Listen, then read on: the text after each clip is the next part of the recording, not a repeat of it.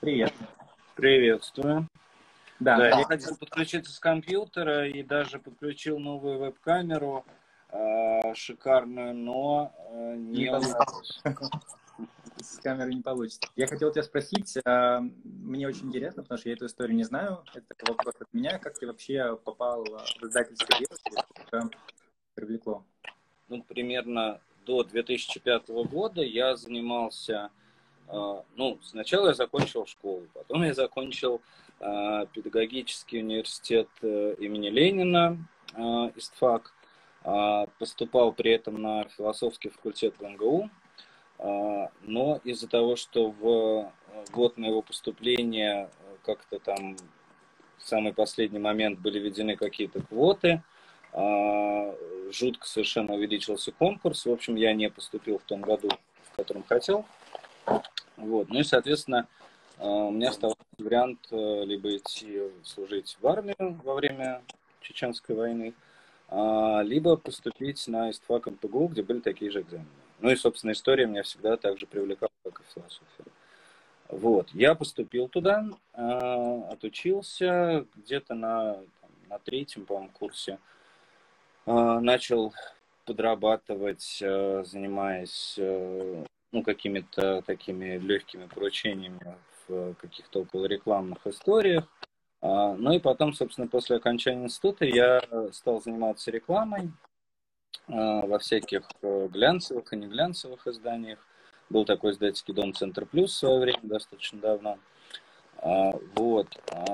И, в общем, занимался этим довольно долго. В разных журналах, в туристических, нетуристических, спортивных даже каких-то. Вот. И в 2005 году меня пригласили в Альпину, которая, собственно, существовала с 1998 года уже. Меня пригласили заняться новым направлением Fashion Books, которое было про... Сейчас я немножко к другому телефону поставлю. Заняться новым направлением Fashion Books, которое планировалось под выпуск книг таких вот лайфстайл, глянцевых. Мы делали какие-то совместные книги с журналом Cosmopolitan, с какими-то другими изданиями, которые входили в издательский дом Independent Media, потому что на тот момент 50% Альпины принадлежало Independent Media. Они в свое время, так сказать, серьезно наблюдая за развитием Альпины, приобрели 50%, вошли в капитал издательства. Вот. Ну и вот такой вот опыт был на где-то 2-3 года. Fashion Books существовал, мы выпустили там десятка 3-4-5 лайфстайл книг.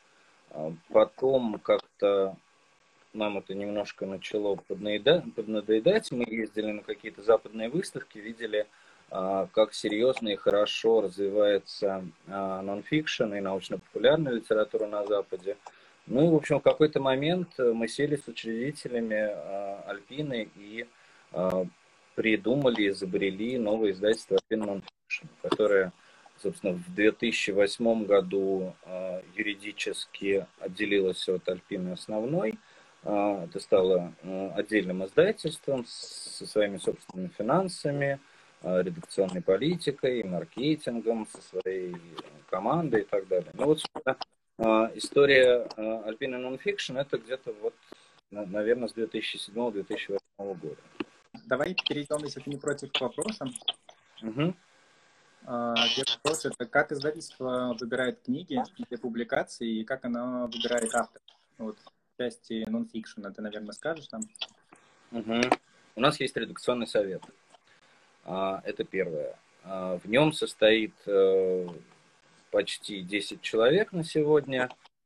Это сотрудники издательства, плюс есть некоторые у нас приглашенные звезды, которые также помогают нам выбирать книжки. Каждый день я получаю на почту огромное количество каталогов западных издательств и западных литературных агентств. Из них выбираю то, что может заинтересовать редакционный совет, и запрашиваю манускрипты, ну, тексты, собственно, да, потому что обычно в каталогах просто краткое описание, обложка в лучшем случае, вот. Я из этого огромного довольно каталожного просто моря выбираю там десяток книг, предлагаю их редсовету, и вот каждый понедельник мы собираемся, до кризиса мы собирались в реальности, да, в нашем офисе, сейчас мы собираемся в Zoom и обсуждаем, собственно, каждую книжку, ее перспективы, интерес аудитории вероятный, потенциал на рынке и так далее, и так далее.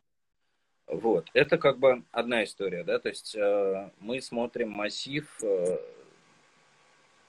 литературы, которая еще не вышла на Западе, то есть мы получаем на самом деле манускрипты западных книг одновременно со всем рынком мировым, да, то есть по сути там в тот же день, что и я, получает издатель какого-то издательства где-то в Испании, в Бразилии, во Франции, в Германии и так далее.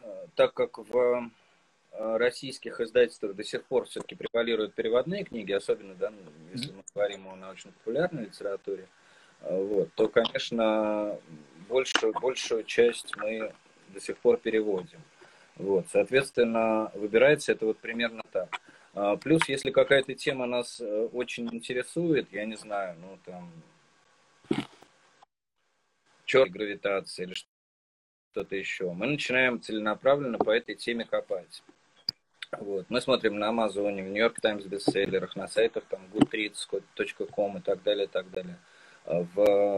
Смотрим статьи в Guardian, да, которые пишут о каких-то действительно интересных книжках. То есть у нас есть целый ряд каких-то западных изданий, в которых мы отслеживаем публикации о книгах.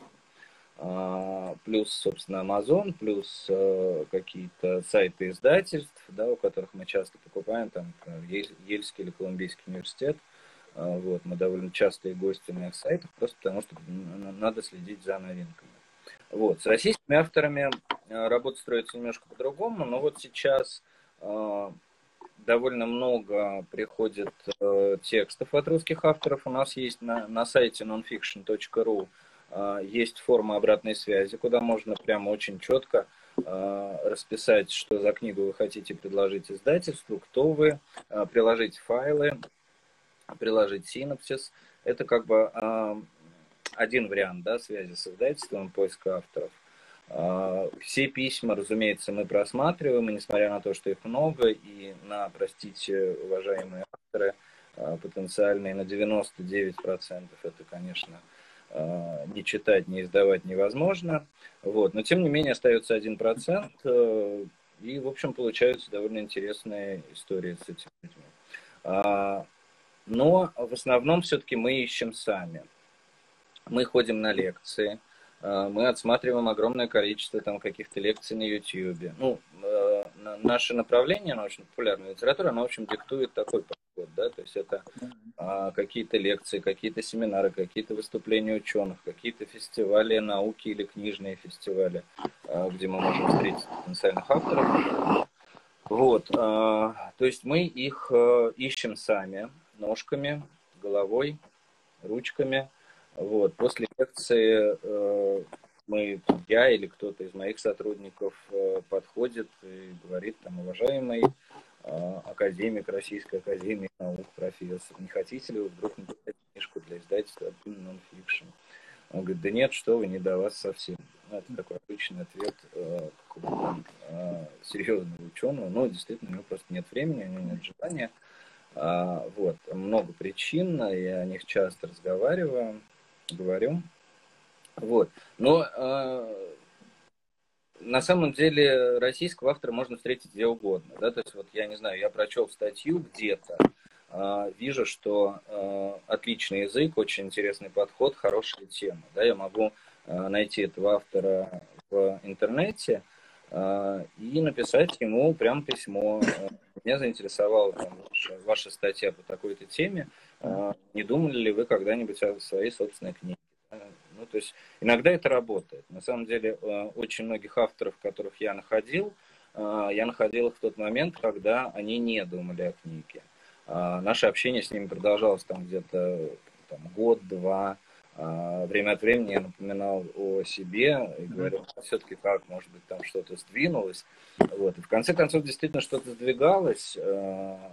человек видел, что, в общем, написать книжку действительно возможно, вот издать, как бы, да, зачем отказываться от того, что идет прямо в руки. Вот. На самом деле и любой потенциальный автор также может найти издателя, ну, наверное, это темы близкие, поэтому я могу сейчас об этом сказать. Если вы хотите издаться в российском издательстве, в общем, это довольно, ну, найти, по крайней мере, путь туда, где рассмотрят вашу рукопись, он понятен, да, по крайней мере. Надо найти издательство, которое издает похожую литературу. Ну, то есть, если вы, например, пишете Young Adult, да, просто зайдите на Озон или какую-то там фантастику, зайдите на Озон, посмотрите, какие издательства занимаются вот именно литературой такой, которую делаете вы. А потом просто в интернете найти контакты издательства, найти желательно, конечно, какого-то редактора, с которым можно связаться, или знакомого, который может вас посоветовать какому-то редактору. Вот. Ну, то есть, важен личный контакт, и вот писать на сайт издательства можно, потому что, ну, как бы мы небольшое издательство, у нас не так много, наверное, авторов, которые пишут нам на сайт, вот, но я так понимаю, что у каких-то крупных издательств, АСТ или Эксмо, Азбука или еще каких-то, просто огромный вал вот этих вот читательских писем, особенно если вы художку пишете, наверное, это немножко сложнее. Вот, а может быть и нет. Ну, то есть, конечно, более правильно найти какого-то человека, да, который действительно причастен к выбору текста или может порекомендовать его на каком-то редакционном совете. Но самое главное, конечно, это прежде всего выбрать издательство, в котором вы хотите издаваться, да, потому что я часто вижу, что к нам на почту приходят художественные произведения. Ну вот зачем? Да? Мы издательство, которое не издает художественную литературу.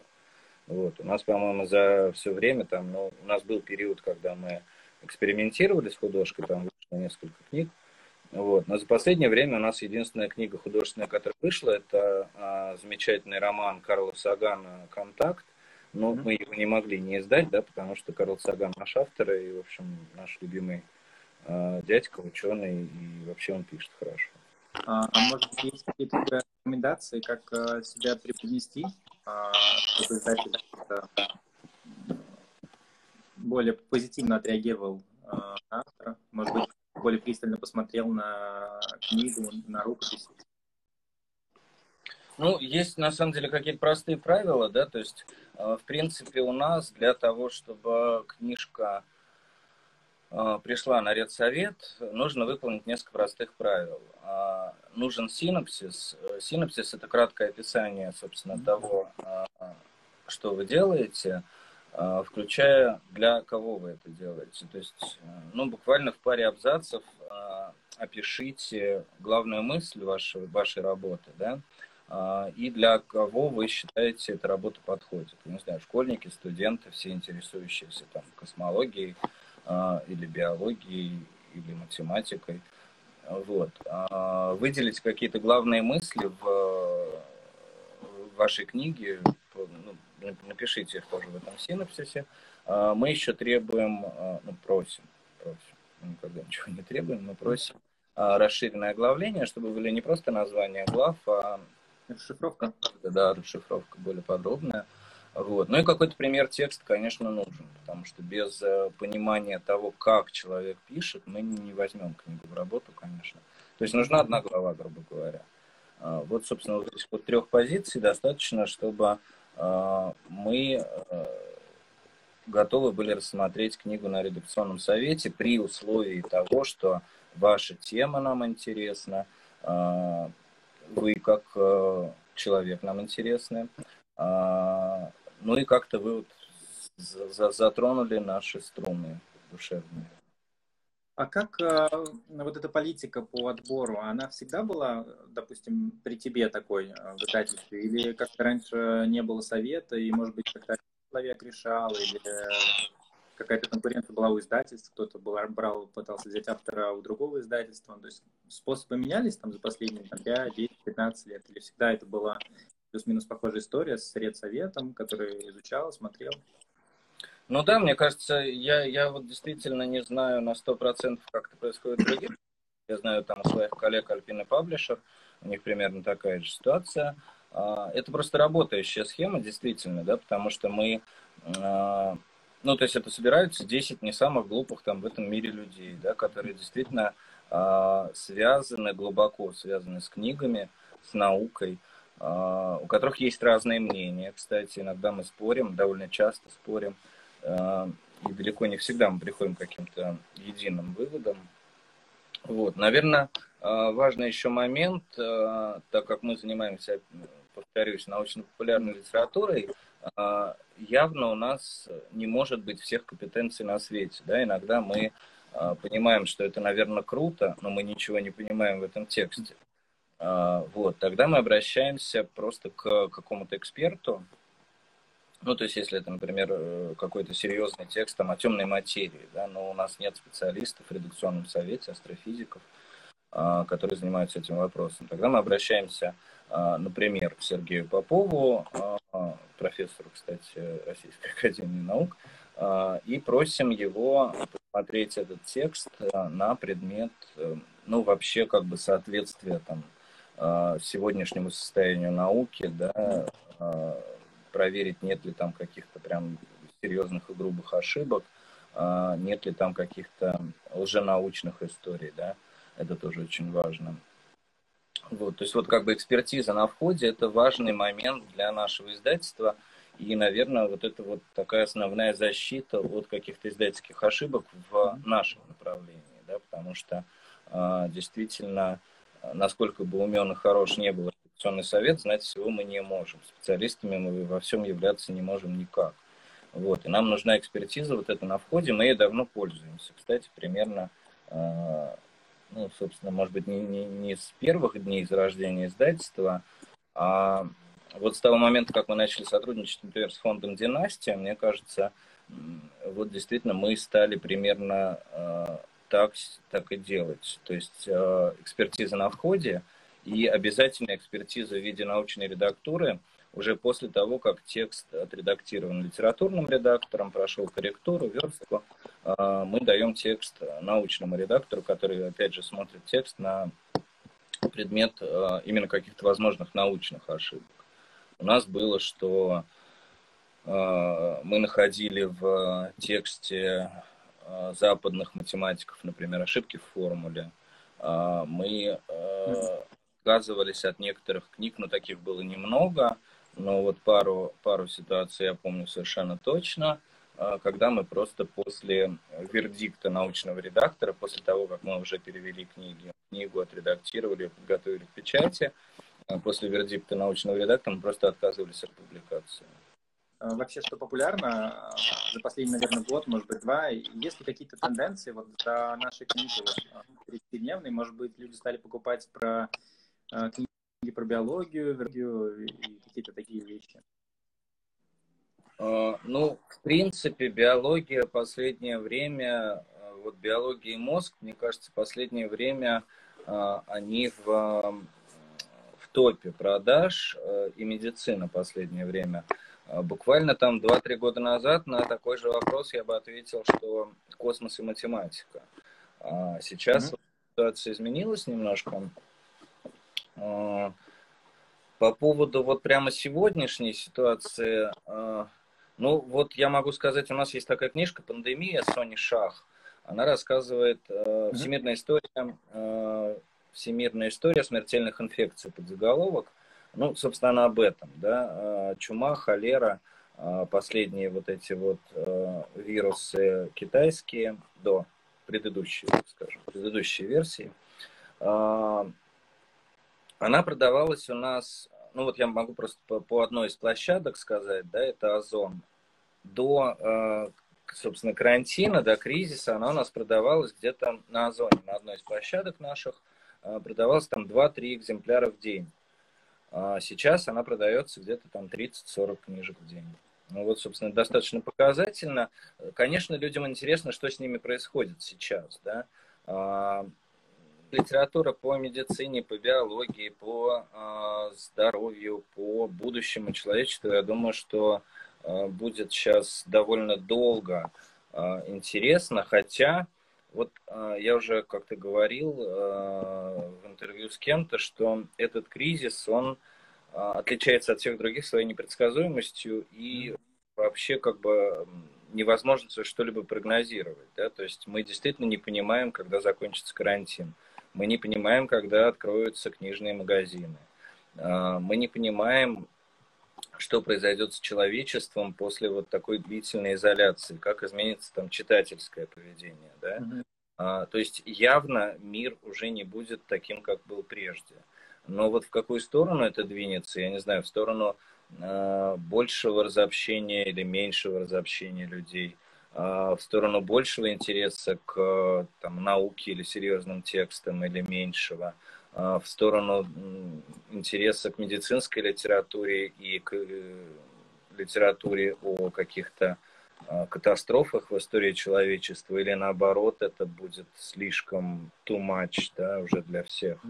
Вот. Ну, то есть, действительно, в этом кризисе очень сложно что-либо прогнозировать, что-либо сказать заранее. Поэтому, вот, когда меня просят поговорить о том, что будет завтра, я не очень понимаю, что можно сказать, потому что, ну, пока ничего не понятно. Да?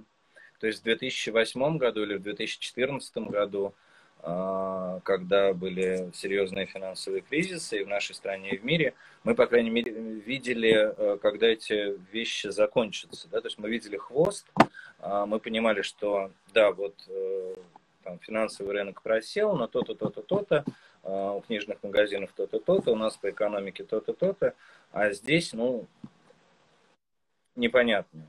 На самом деле это такой для всего человечества крайне интересный и необычный опыт изоляции, да, которого, по сути, никогда не было. То есть, ну, я не помню только, когда в детстве, по-моему, сломал ногу, я лежал там дома, да, там 2 месяца, но это все. Вот как бы никогда не было такого опыта у такого количества людей одновременно.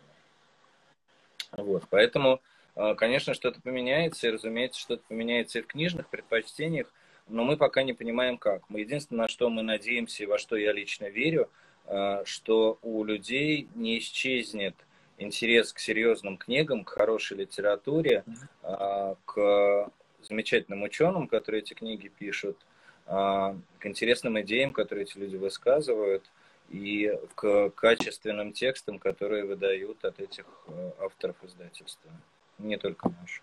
Те кризисы, они для издательской отрасли были очень неоднозначными. Да? То есть, с одной стороны, огромное количество литературы просто вымылось, она перестала быть интересна людям. Ну, предположим, какое-то легкое чтиво, ну, такая какая-то ерунда, типа, там, не знаю, дамских романов или каких-то таких вот боевиков трэшовых, да, для электричек. Эта литература просто очень сильно просела и в 2008, особенно в 2014 году. Вот. Но это вот такое вот как бы легкое развлекательное чтение, оно ушло в интернет, да, по сути, в принципе, рынок такой литературы очень сильно сократился. Я думаю, этот кризис такую литературу добьет просто. Вот. Вряд ли она будет нужна в тех количествах, в которых она производилась до кризиса. Наверное, это не очень хорошо, ну, как бы мы ни относились к такой вот литературе, все равно она помогает развивать навык чтения. Это просто необходимо в современном мире. Мне кажется, что мы его просто стремительно теряем. Я очень надеюсь, что люди вот на изоляции стали читать больше, но, честно говоря, спрашивая знакомых, читая Facebook, Instagram, видя продажи в книжных магазинах, я как-то не очень оптимистично настроен. Мне кажется, что на изоляции люди не читают. А продажи на онлайн-площадках как-то увеличились за время карантина? В общем, продажи растут, конечно, где-то в 1,5 раза они выросли, там вот месяц последний, да, к месяцу предыдущему.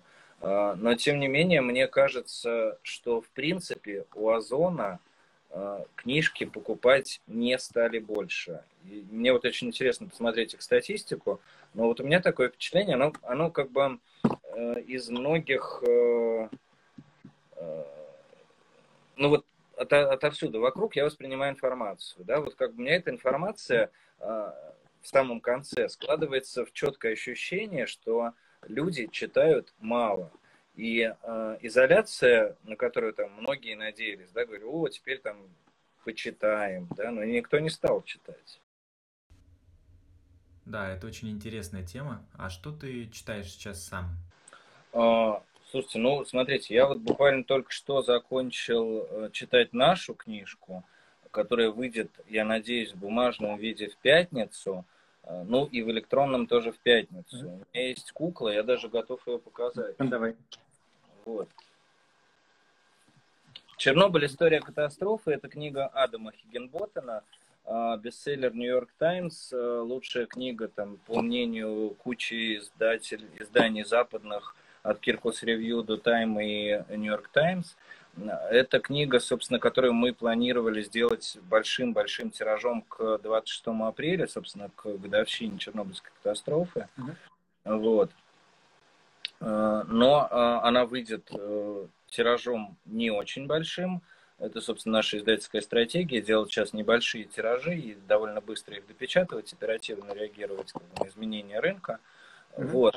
Она выйдет в пятницу и в электронном, и в бумажном виде. Это вот, собственно, последняя книга, которую я прочитал.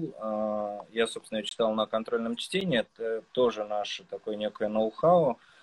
После того, как книжка уже, собственно, готова к отправке в типографию, кто-то из редакционного совета берет ее домой просто свежим взглядом почитать. Потому что бывает, что вот, ну, как бы незамыленный глаз человека, который ее не редактировал, да, видит какие-то там, не знаю, даже грамматические ошибки какие-то находит или что-то в тексте не очень понятное, да, что лучше бы отредактировать. Вот, я читал эту книгу на контрольном чтении, это, конечно, потрясающе, потому что если вы видели сериал «Чернобыль», да, вот недавно вышедший на экраны, ну как недавно, собственно, год назад он уже вышел, это вот, по сути, такой сериал «Чернобыль», только в бумаге, только гораздо более подробный, достоверный, плотный, более даже эмоциональный, чем совершенно замечательный сериал, там, несмотря на какие-то огрехи, да, все-таки это сериал, это художественное произведение. Адам Хиггинботэм написал свою книгу на основе огромного количества архивных материалов, разговоров с ликвидаторами советскими, на переписке с ними, на интервью, которое он делал в России, на Украине, Белоруссии за последние там 10, он, по-моему, 12 лет занимался этой книгой.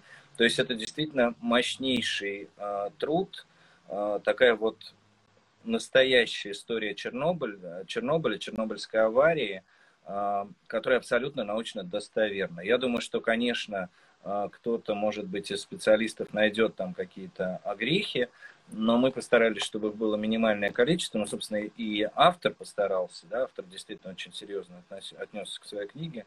Ну и у нас, собственно, был еще научный редактор. Вот, это совершенно потрясающая книга, мощная, очень эмоциональная, очень кинематографичная и безупречно достоверная, на мой взгляд. Если говорить о книгах других издательств, ну, естественно, я читаю не только наши книжки, это было бы странно, если бы я читал только наши. Я вообще, в принципе, читать люблю. Что я еще читаю, ну, я вот смотрю просто, что у меня тут здесь рядом. Есть замечательная книжка Шона Байтала «Дневник книготорговца», если говорить, да, о тех книгах, которые я недавно прочел. Это первая часть, очень классная, на мой взгляд, с юмором, очень здорово написано. Если кто-то мечтал когда-нибудь продавать книги, я думаю, что эта книжка будет интересна. Ну и вообще такой личный опыт человека из другой совершенно профессии. Художественной литературы я вот не так давно, я сейчас не знаю, я на чей-то вопрос отвечаю или нет. Вот смотрите, мне нравится, да, «Дневник книготорговца», огонь, согласен, Юлия. Вот. Из художки я вот, ну, буквально там за последние пару-тройку месяцев прочел «Бывшую линию» Шамиля Идиатуллина. Отличная книга. Вообще Шамиля я очень люблю, мне кажется, он здорово пишет. Мишеля Уэльбека «Серотонин», книжку многие ругают, но, на мой взгляд, она об очень интересном периоде в жизни каждого человека, о взрослении таком, о среднем возрасте. Мощная книга, она, в общем, довольно грустная, но очень эмоциональная. Ну и вот хорошая книжка Ани Козловой «Рюрик». Мне нравится, как пишет Анна Козлова. Замечательный автор, я вот всем рекомендую ее читать. Очень вопрос актуальный. Я, честно признаюсь, уже слышал на него ответ в твоем предыдущем интервью на Ютубе на прошлой неделе. Это...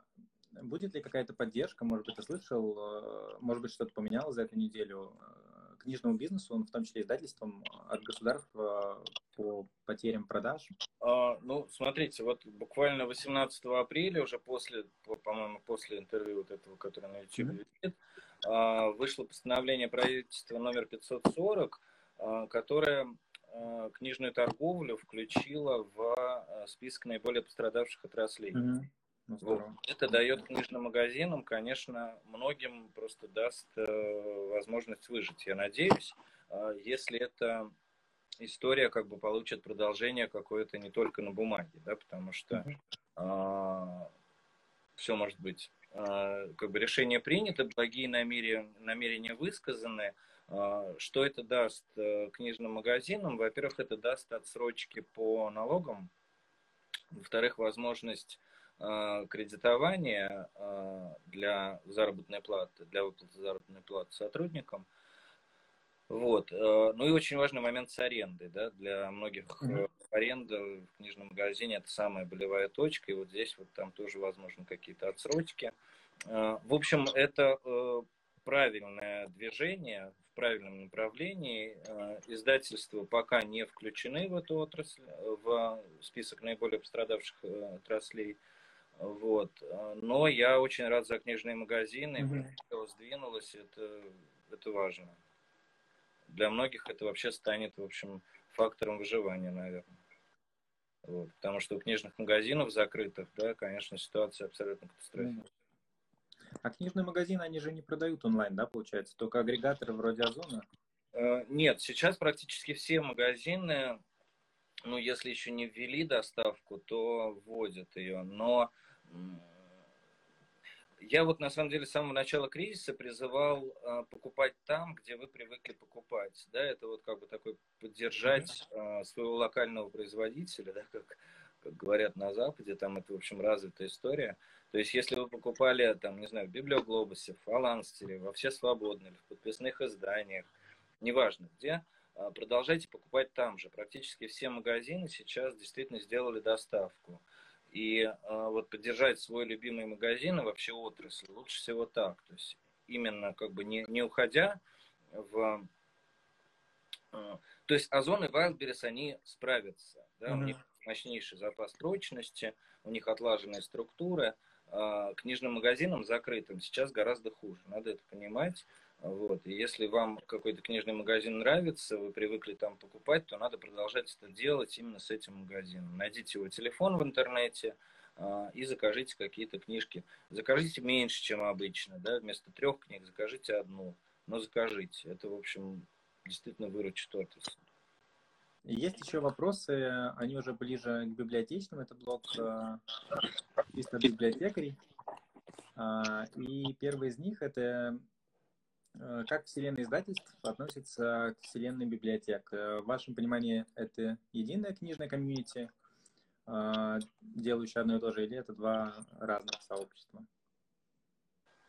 Ну, скорее, это единое комьюнити, но пока, так сказать, как мне кажется, потенциально единое комьюнити, да, потому что, например, вот сейчас я так понимаю, что заказов от библиотек просто катастрофически мало у издательств, ну, например, у нашего. Мы работаем там с каким-то количеством библиотек, я знаю, вот там Светловка у нас довольно много заказов, вот, но таких библиотек, ну, реально вот по пальцам. Кроме того, вот как мне казалось, знаете, был такой расцвет библиотечного ну, не дело, как, вот каких-то инициатив библиотечных был расцвет при позднем Капкове, так скажем. Да? Ну, там Борис Куприян уже когда, да? Да, мне кажется, он делал совершенно правильные вещи, потому что одним из направлений его работы было то, что книги в библиотеку должны поступать очень быстро. Да? То есть смысл вот книжной новинки, которая пришла через год после того, как она продавалась в магазинах, да, ну как бы теряется. В общем, тогда Борис разговаривал с нами, с другими издательствами о том, чтобы издательства поставляли книги в библиотеке даже чуть раньше, чем магазины, да, потому что, ну, то есть, чтобы на момент релиза официального книжки, да, она уже была в библиотеке. Вот, мне кажется, это очень такая важная история, которая в тот момент, ну, не все получалось, разумеется, но она потенциально могла притянуть огромное количество людей в библиотеке. Потому что, как бы, конечно, новинка в библиотеке, особенно там в день релиза, да, это очень круто. Вот, я думаю, что люди бы пошли.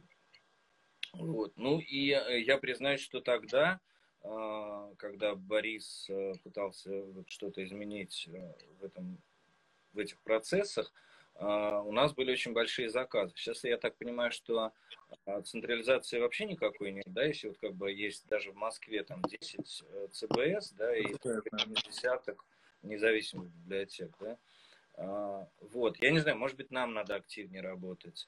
Может быть, там всем пора идти друг другу навстречу, да, но пока там библиотеки для нас это, ну, совершенно, так скажем, не партнер, просто потому что они практически ничего не заказывают. В той же Германии, я там был несколько лет назад и ездил по многим издательствам, ну, то есть там был такой прямо пресс-тур, когда мы знакомились с германским рынком. Вот, там библиотеки занимают примерно там 20-30% рынка, в зависимости от там земли, да. Ну вот в Берлине, по-моему, насколько я помню, там больше 20%. То есть издательство, выпуская какую-то новинку, уже понимает, что заранее понимает, да, закладывает дополнительный тираж для библиотеки. То есть 20%, пятую часть тиража выкупает библиотека. Это же очень круто. Да, это круто как бы всем, да, всему рынку. Вот, еще какую-то большую часть выкупают университеты в Германии, в Норвегии, в Штатах и в Англии. Вот, у нас не выкупают ни университеты, ни библиотеки. Вот, именно поэтому мы, конечно, в одном облаке, в одном мире, в одной лодке, но мы как-то прям вот на разных сторонах этой лодки, и нам надо идти друг к другу еще очень-очень долго. Мы, разумеется, там готовы поддерживать какие-то библиотечные инициативы, делиться авторами, делиться какими-то интересными историями, делиться книгами. Вот. Но и библиотека что-то должна делать, конечно, навстречу, идти навстречу издательствам. Вот. Сейчас, мне кажется, мы в начале пути только. Я был бы очень рад, если бы этот путь был коротким. Вот. Ну, посмотрим. Может быть, как бы вот эти все кризисные явления, да, и вообще изменения какое-то, которое произойдет после того, как изоляция закончится, может быть, это поможет как-то, не знаю. Опять же, да, говорить, прогнозировать что-то довольно сложно в этом мире. А были у тебя какие-то тоже вопросы библиотекаря, недооцененные книги, когда вышла какая-то книга с хорошим наполнением, но она закопалась, не продалась? Такое бывает, но, знаете, довольно сложно. То есть вот иногда просто вот действительно непонятно, почему книга не пошла или вдруг наоборот пошла. Да, вот там буквально там месяц назад мы выпустили что-то, и это что-то очень похоже на то, что мы выпустили там несколько месяцев назад, но то вот вдруг провалилось абсолютно. А вторая книга там через какое-то время, может быть, просто ее время пришло, и она пошла. Здесь как бы дело даже не в маркетинге, потому что в целом у нас не так много книг в Альпине Нонфикшн, я имею в виду, у нас там где-то 50 новинок в год. Мы можем каждой книге уделять достаточное маркетинговое внимание, да, и поддерживать ее и продвигать. То есть дело точно не в этом. А вот в чем, но иногда непонятно даже опытному издателю, я честно признаюсь. Кстати, по поводу библиотек, на самом деле тут еще, мне кажется, в принципе, роль библиотек крайне недооцененная в нашей стране, потому что, вот я не помню, кто мне рассказывал, в Америке, в Нью-Йорке, по-моему, главная городская библиотека – это такой дворец, да? Вот, у нас нет ни такого отношения, ни такого позиционирования, да, библиотек. Сейчас, как я понимаю, все-таки люди стали больше ходить в библиотеки. Я лично записываю несколько библиотек, и даже иногда пользуюсь ими действительно вполне серьезно. А какими? Ну, я, например, беру вот детские книги в своей библиотеке на белорусской. Я, честно говоря, думаю, что вот после этого кризиса книжные магазины, во-первых, придут к тому, что они не могут быть просто супермаркетом книжным, да, здесь у них должна быть какая-то своя аудитория, которая вот в такой ситуации их спасет и защитит, да, просто покупками книг.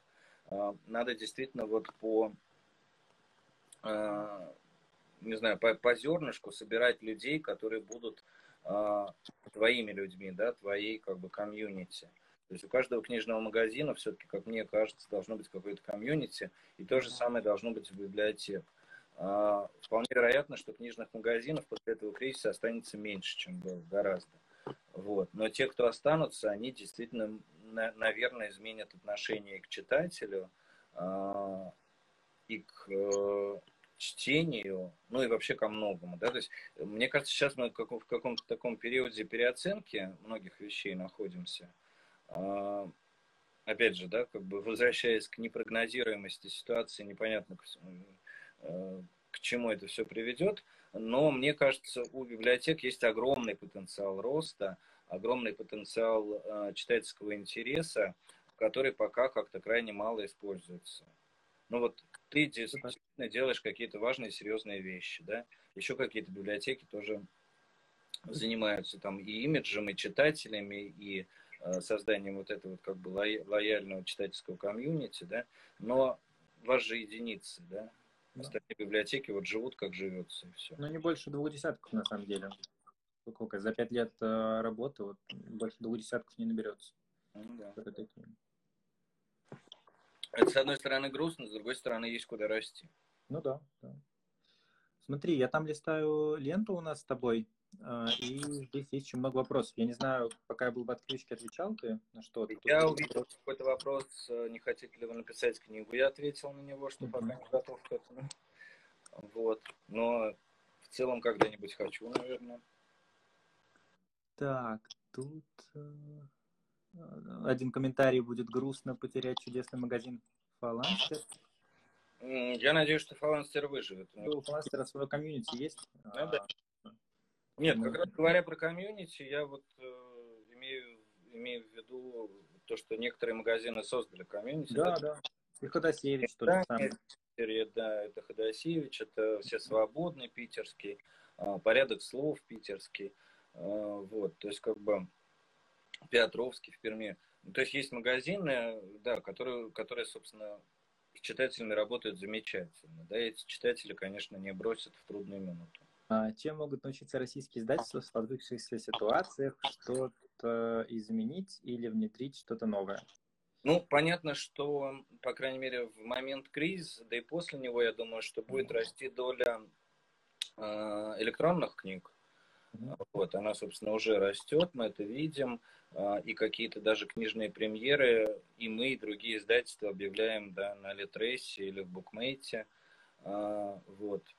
Особенно, когда на прошлой неделе были закрыты типографии, увеличится доля, да, электронных изданий, увеличится доля аудиокниг. Ну, собственно, она росла так и до кризиса очень хорошо, но я думаю, что она будет продолжать расти. Хотя, вот опять же, да, необычность этого кризиса в том, что, например, раньше аудиокнижки слушали либо за рулем, либо в метро, либо на спорте, да, там занимаясь в спортзале. Сейчас закрыты спортзалы, все сидят на изоляции, но при этом книжки все равно слушают, да, то есть аудиокниги растут. у них есть потенциал, и они будут расти, я думаю, даже больше, чем электронные продажи. Вот, поэтому сейчас, конечно, всем издательствам надо заниматься производством аудиоконтента, хотя, в общем, это довольно не самое простое занятие. Аудиоконтент, я знаю, что у вас своя студия же есть. Вы как-то выбираете тоже, кто озвучивать вам будет, это, наверное, актеры какие-то, да? Ну да, у нас есть какое-то количество своих актеров, но, в общем, мы довольно много книг отдаем и на сторону, потому что мы сами бы не успевали, это довольно длительный, большой, серьезный процесс. То есть мы работаем и со сторонними студиями, со своей студией, и даже, я, правда, сам не слышал, но знаю, что у нас две, по-моему, книжки Альпина Паблишер записала с помощью искусственного интеллекта, то есть как бы роботов. А вот. Какие, не знаешь, да? Не знаю. Была статья в «Взгляд» в vc.ru, угу. Что там можно найти. Романтичный вопрос. Если бы вы не работали там, где работаете, чем бы вы занимались? Вполне вероятно, что я бы преподавал историю в школе, например.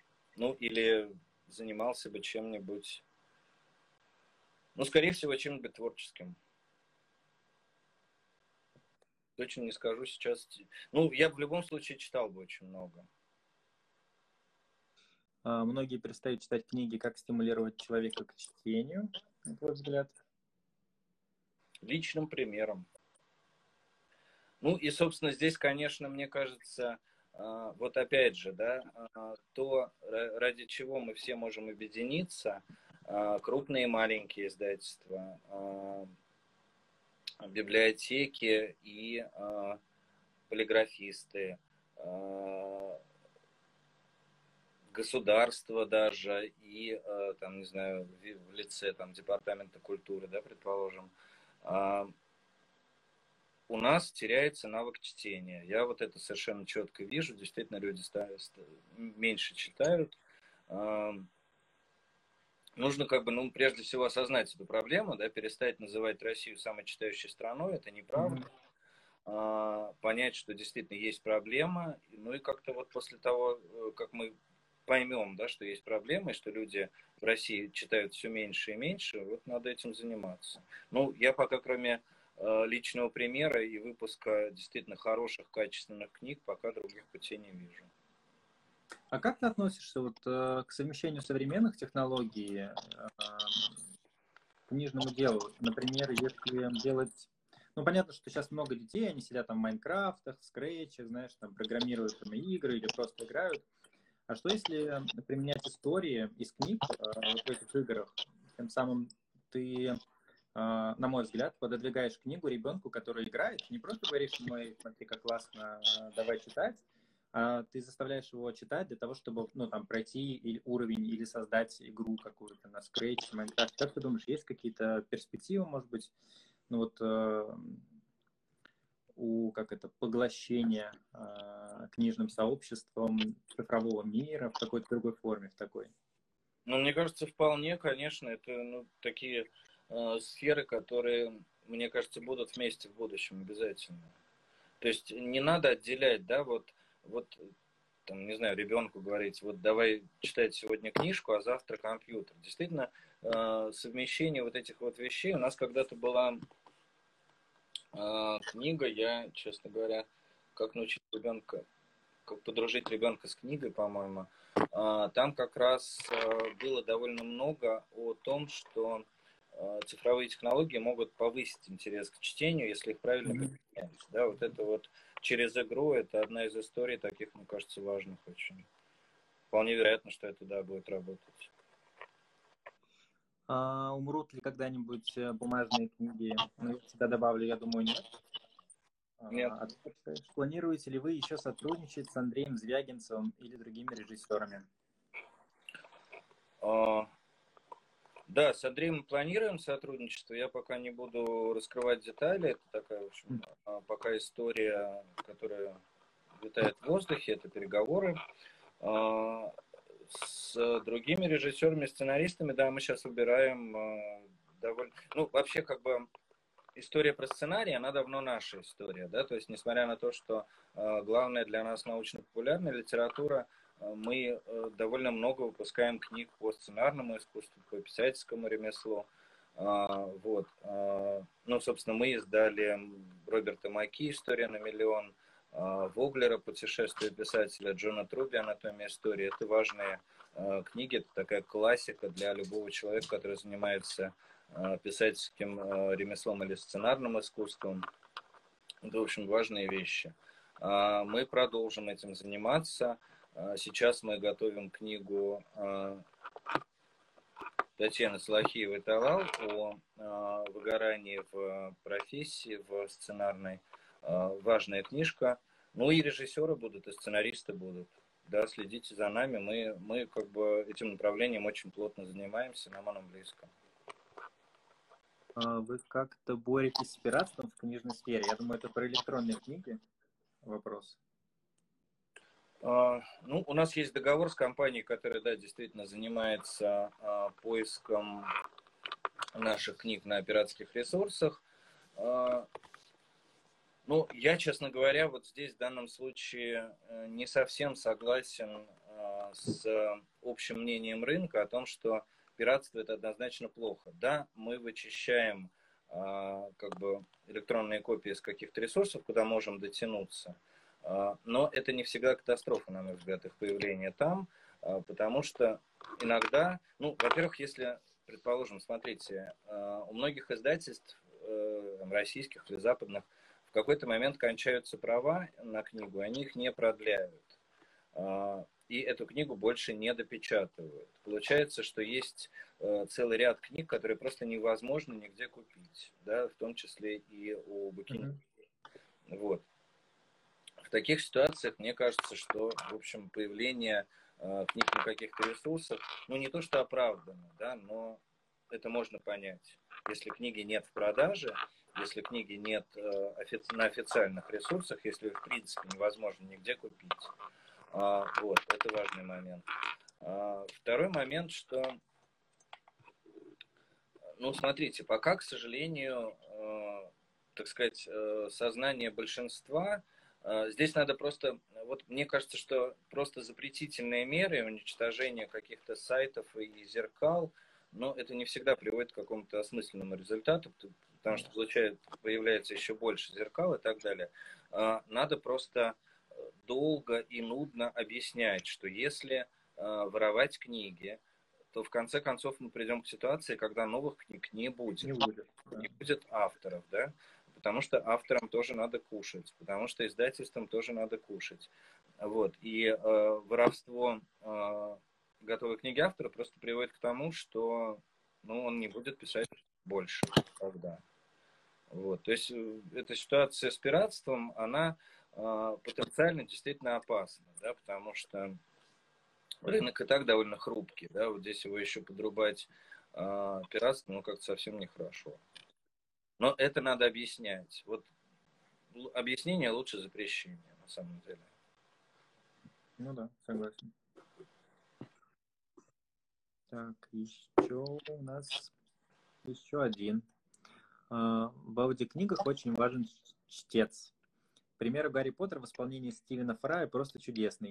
А есть какие-то аудиокниги на русском, которые выделяются именно качеством чтения? Имеется в виду аудиокнижки, да? Ну да, аудио. Ну, я, к сожалению, не отвечу на этот вопрос, потому что я не слушаю аудиокниги. Я гораздо лучше воспринимаю, я в данном случае абсолютно такой вот классический персонаж, да, по восприятию. Я читаю бумажные книги, я лучше всего их воспринимаю. Мне сложно воспринимать книги на слух.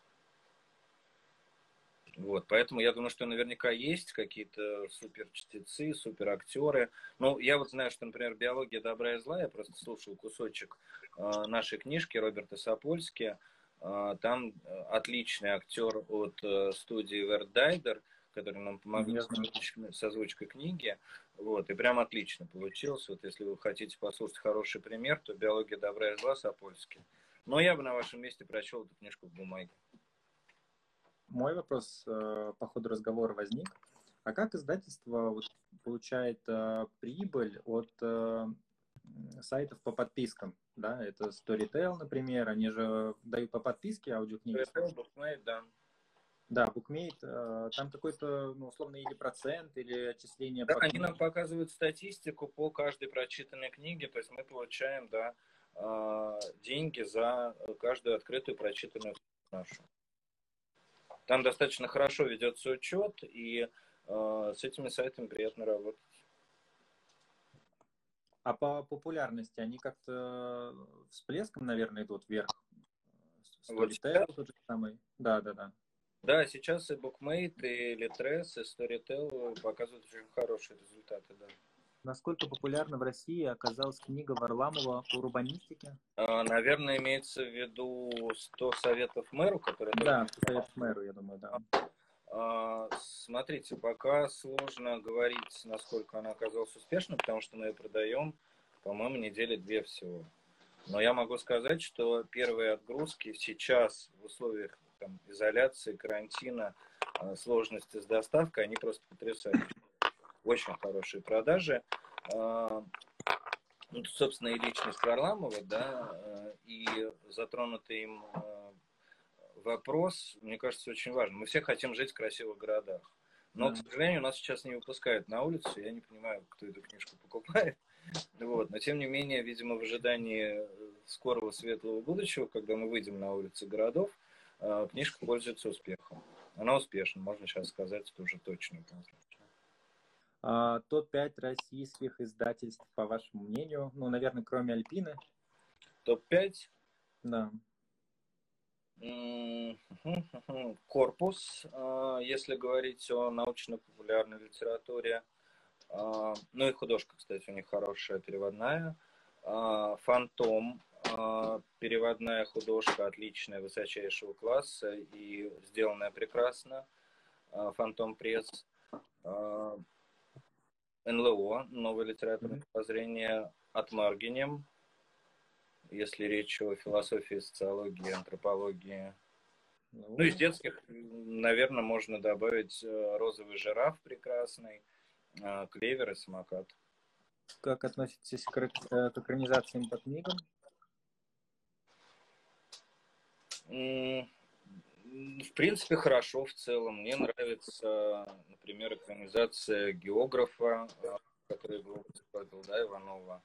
В принципе, меня не вызвало никакого отторжения Зулейха, хотя мне казалось, что его можно было сделать гораздо смелее и интереснее. Там, в общем, есть, конечно, какие-то... Ну, в общем, его можно было сделать лучше, но, в общем, он в целом неплох. Я с интересом смотрел. Но, на мой взгляд, экранизация крайне редко бывает лучше оригинала, да, то есть книги. То есть все равно надо читать книгу, разумеется. Но если экранизация приводит к интересу к произведению, ну, это здорово, это работает. Какие книги ты посоветовал на свой вкус? Ну, я вот посоветую, все-таки еще раз скажу о книге Адама Хиггинботэма «Чернобыль. История катастрофы». Ее можно будет купить в электронном и бумажном виде, начиная с пятницы этой. «Как работает музыка» Дэвида Бирна. Совершенно потрясающая книга про музыку, про восприятие музыки, про психологию восприятия музыки и, кроме того, про музыкальный бизнес. Да? Что такое музыкальный бизнес, как он работает, как сделать какой-то суперсингл, суперхит. В общем, все-все-все для тех, кто общается с музыкой, кто работает с музыкой. Отличная книжка Дэвида Бирна. Человека, в общем, который для многих является прям звездой. И это правильно, абсолютно. Очень хорошая книжка по истории философии, которая тоже вышла вот буквально недавно у нас. Энтони Готлеб «Мечта о просвещении. Рассвет философии нового времени». И в конце апреля выйдет книга Ильи Яблокова, преподавателя университета Лидса Великобритании, «Русская культура заговора». Это книжка о конспирологии на постсоветском пространстве, она прекрасна просто. Вот тоже всем рекомендую. В электронном виде ее, кстати, можно уже сейчас купить. Она у нас, это вот наш такой первый опыт вывода сначала электронной версии, потом бумажной. Бумажная книга придет в конце месяца. Вот. Илья Яблоков, «Русская культура заговора». И еще одна. Еще одна. Ну, давайте я посоветую книжку, которая мне лично очень нравится, которая у нас вышла в самом конце прошлого года. Джордж Оруэлл «Дневники». Но здесь я даже не буду комментировать. Этого человека надо читать. Спасибо большое, Павел. Спасибо зрителям. Не болейте.